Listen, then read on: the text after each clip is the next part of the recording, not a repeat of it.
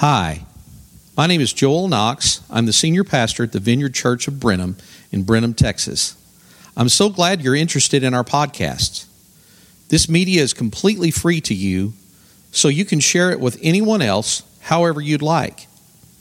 Our church is located at 1401 South Bluebell Road in Brenham at the corner of Tom Green Street next to the Bluebell Creamery and across from the Bluebell Aquatic Center. You can also find us on the web at vineyardbrenham.org and on Facebook and Twitter at Vineyard Brenham. Anyway, thanks again for stopping by, and I hope you enjoy the podcast. Well, it's good to have you with us this morning. Now, what did you think of that video? Did it? well, I think it's just so special how this, this little boy who found more money than he's probably ever seen in his entire life. And rather than using it for something that would serve him, you know, did you see how he was kind of salivating over the ice cream? You know? And he sees this happen where the, the ball gets kicked into the stuff and everything, and he uses that money to help somebody else. That it's. Did you see the smile on the kid's face? That's joy. That's what joy feels like. The Apostle Paul told the believers in the ancient church of Ephesus I entrust you to God in this message of grace that is able to build you up and give you an inheritance with all those he has set apart for himself. I've never coveted anyone's silver or gold or fine clothes, and you know that these hands of mine have worked to supply my own needs and even the needs of those who were with me.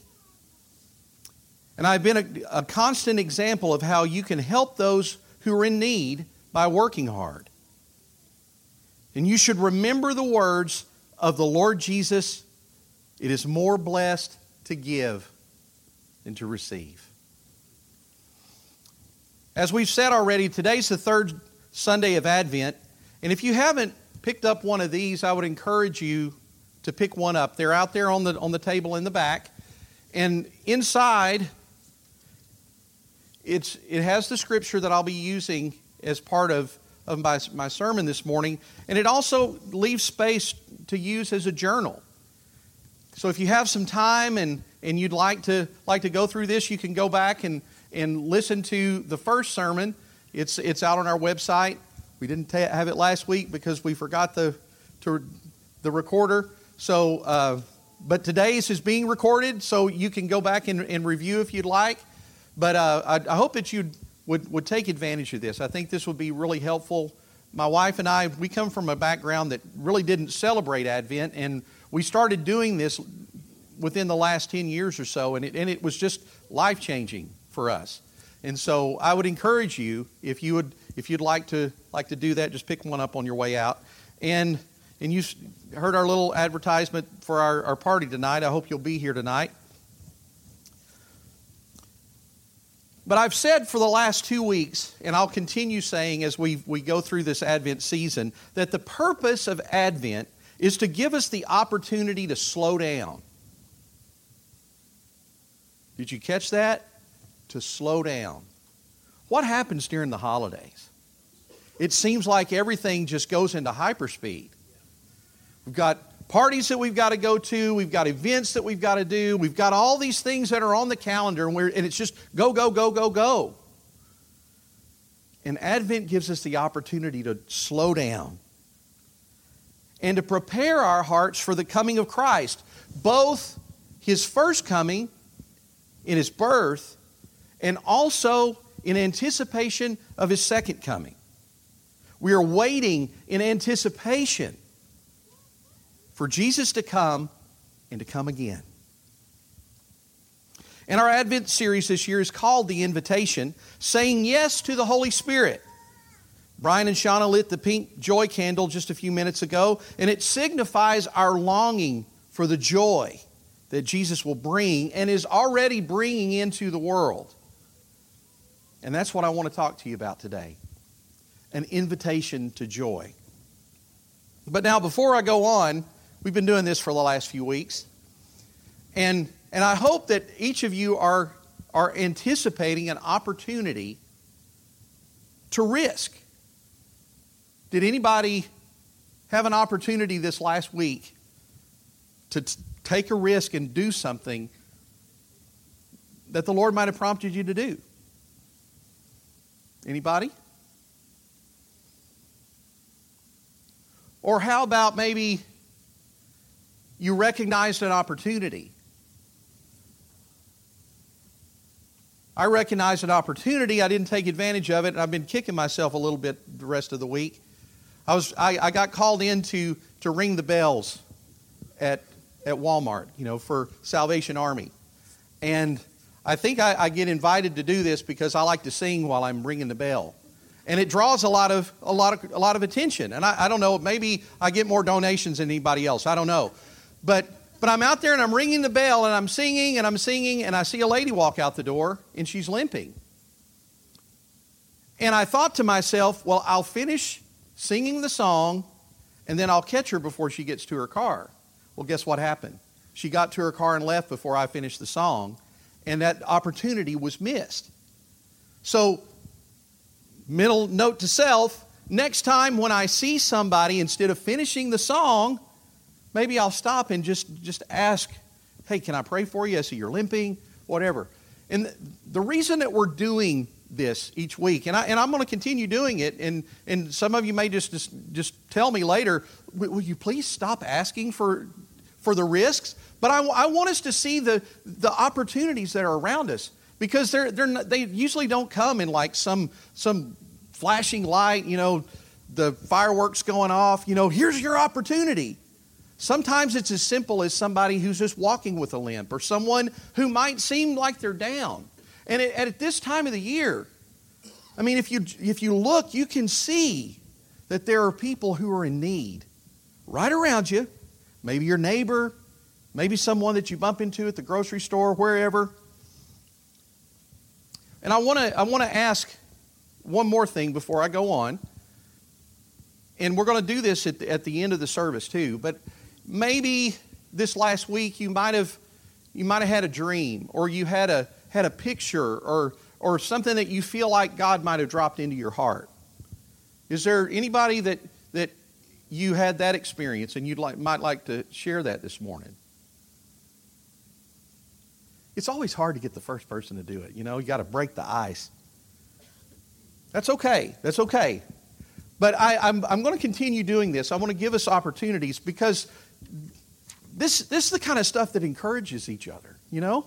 You do something and someone else sees that, that you tried that. Well, if, if they did that, surely I can, you know? It's not just for the pastor to do it. It's not just for Danelle to do it. It's for everybody to do it. And we can do it, and God can use us in our little sphere of influence to make a difference. So,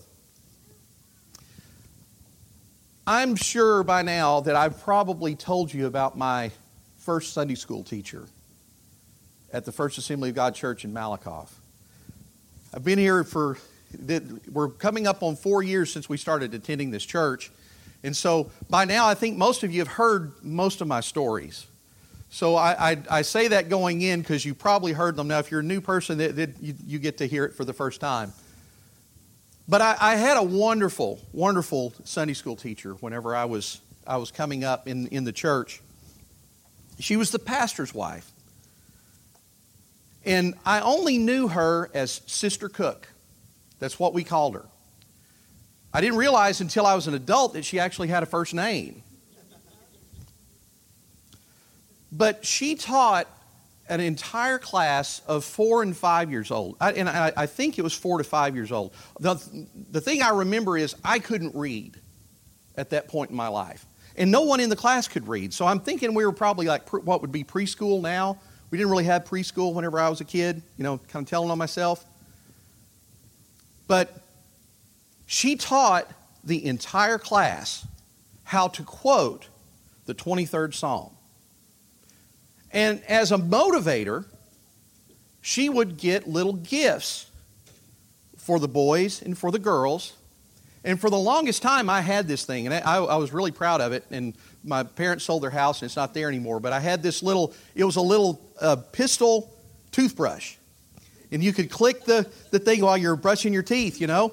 It had a little holster, and, and my mom let me stick it up on, on the side of the little cabinet that was in our, in our, our bathroom. And that thing stayed there until my parents moved away in 2009. So, but, but I remember that because that was what I got for learning the 23rd Psalm. And you know what? I can still quote it the way that Sister Cook taught it to me right now. She had a powerful impact on my life, and I'm sure she had a powerful impact on all the kids who were ever in her class. Well, she had a little saying. She had lots of little sayings, but the one that I remember that she told us, because everybody would come in and they would talk about toys and they'd talk about animals and they'd talk about all these little things. And she said, You know, kids, happiness is temporary, joy is eternal. And I didn't really understand what that meant as a little kid. I mean, you know, I was four or five years old. Well, about that time, she had a daughter that was, that was in high school. And I don't know how this worked out, but my parents let me run around with all the high school kids, and I was four and five years old. I don't know how that worked. But we went to a party one night after church, and we, there was one of the guys in the church at the time. He offered me a quarter and a cat. They had all these kittens, and so he offered me a quarter to take the cat home with me. You follow what's happening? Well, I was thrilled out of my mind. I mean, I could not I could not stand it. Of course, my parents were not so thrilled whenever I got home with the cat. But on the way home, I was riding, and, and the, the lady's name's Verla. She passed away a few years ago.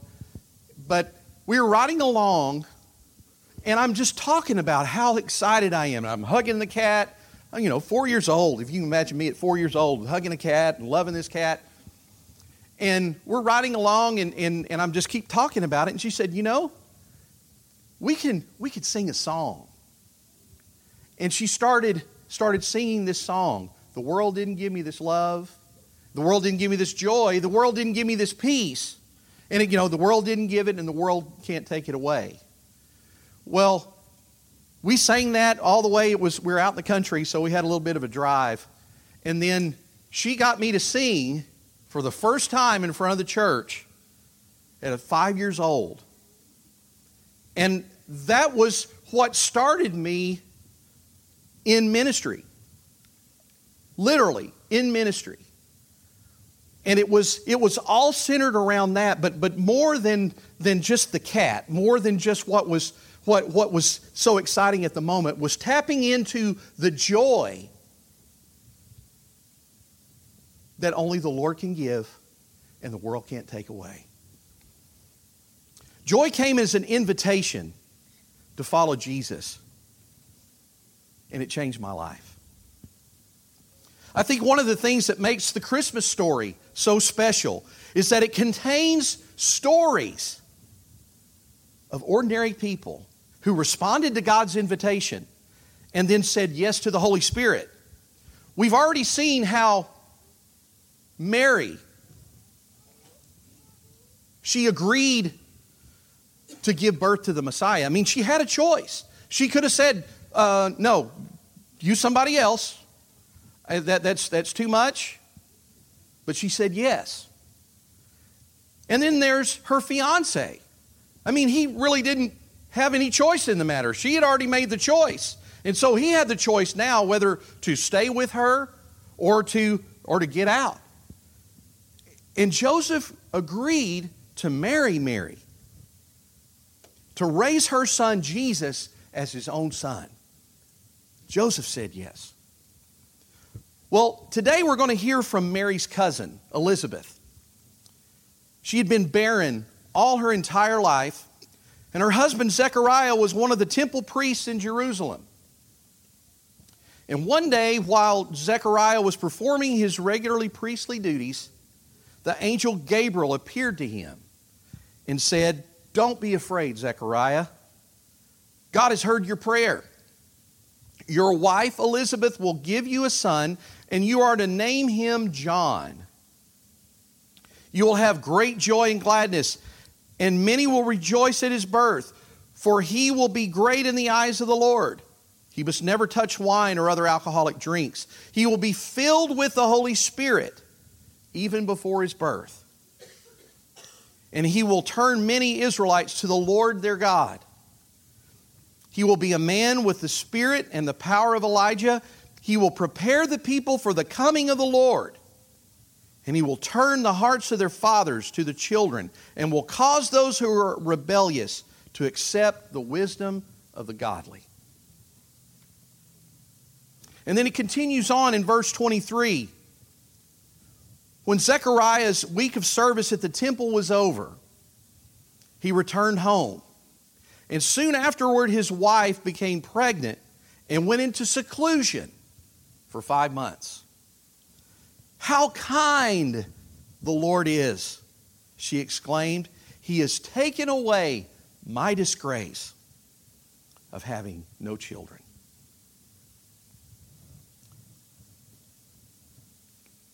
I want you to think for a moment what it must have been like for Elizabeth to have found out that she was pregnant. Now, for guys, that, that might be a little hard to, to understand, but ladies, I think you, you, you got a grip on, on what that's like.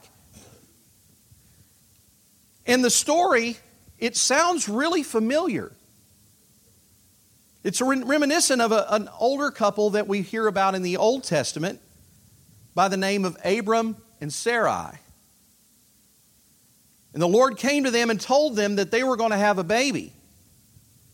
Now, their God given names were Abraham and Sarah. Sarah gave birth to a son at the age of 90.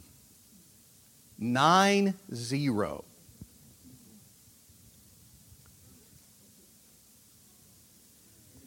And Abraham was 100. And they named him Isaac, which means laughter and joy. How fitting. Now, Scripture doesn't indicate Elizabeth's age. It's safe to assume that she might have been at an age where she had gone through the change. But she had long given up hope of having a child. I think Zechariah still had hope, but she had given up. I'm just not going to have children. And she had just resigned herself to that. Well, in the ancient world, a woman's value was tied to her ability to have children and whether she was able to take care of their home. I think we've all seen Fiddler on the Roof. You remember how hard the women were working at home? They milked the cows. They, they, they brought in the stuff from the fields. They, they had to cook and clean and all the things that they had to do. If a woman had a child but was unable to take care of her home, it was almost just as bad. Women were already treated harshly by men and were considered to be property. And a barren woman was regarded like an animal that couldn't have young. Their value is tied to what they could produce.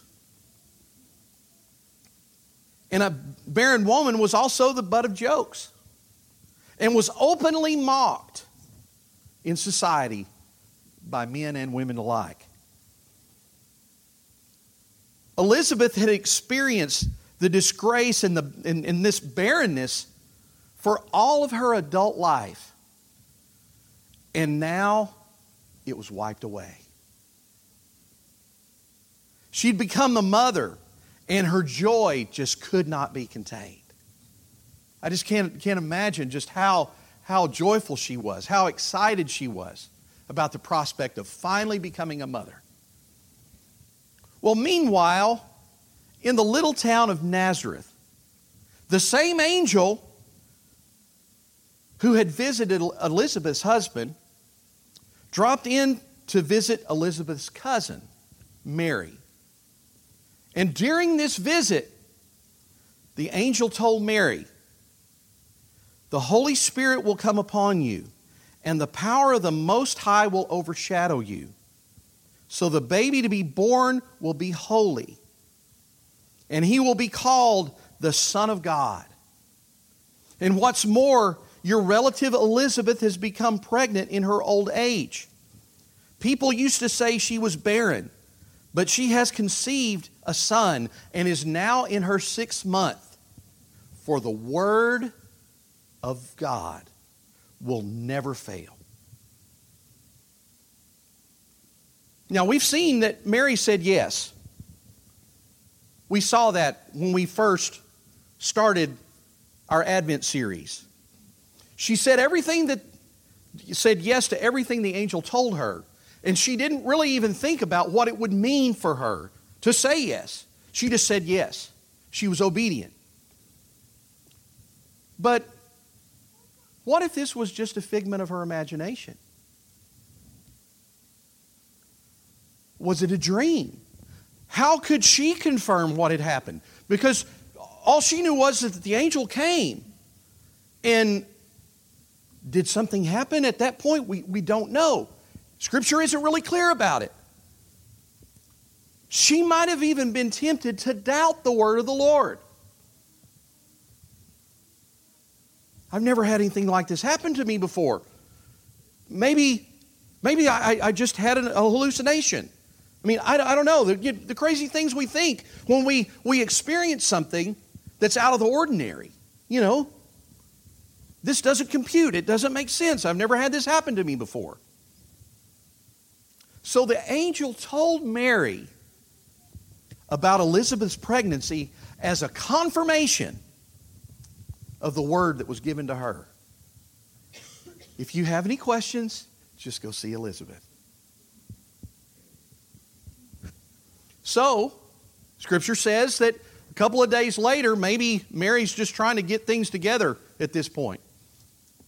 So Mary went to Elizabeth's home, Elizabeth's home to find out if the angel's word to her was true. So let's look at verse 39 in Luke chapter 1. A few days later, Mary hurried to the hill country of Judea, to the town where Zechariah lived, and she entered the house and greeted Elizabeth. At the sound of Mary's greeting, Elizabeth's child leapt within her, and Elizabeth was filled with the Holy Spirit. And Elizabeth gave out a glad cry, and she exclaimed to Mary, God has blessed you above all women, and your child is blessed. Why am I so honored that the mother of my Lord should visit me? When I heard your greeting, the baby in my womb jumped for joy. You are blessed because you believed what the Lord would the Lord would do what he said. This was confirmation. If she had any doubts, they went away. Now, can you imagine what it would have, was like there in that home that day? Screaming? All the carrying on? Get a couple of ladies, maybe they're, they're bouncing around and hugging each other. I mean, all kinds of things are possible. There was so much joy there in that room. The Holy Spirit confirmed everything the angel told Mary when she walked to Zechariah and Elizabeth's home. And they all said yes. They all said yes. Well, I have a couple of questions I want to ask you today before we go. What joy is God inviting you into during this Christmas season?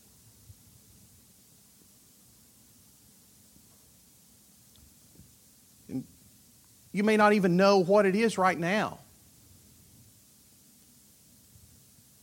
And in order to find out, you might just need to, to open up and say, Lord, I want to say yes. I want to experience your joy in this season. And how might the Holy Spirit reveal His joy in your life this Christmas?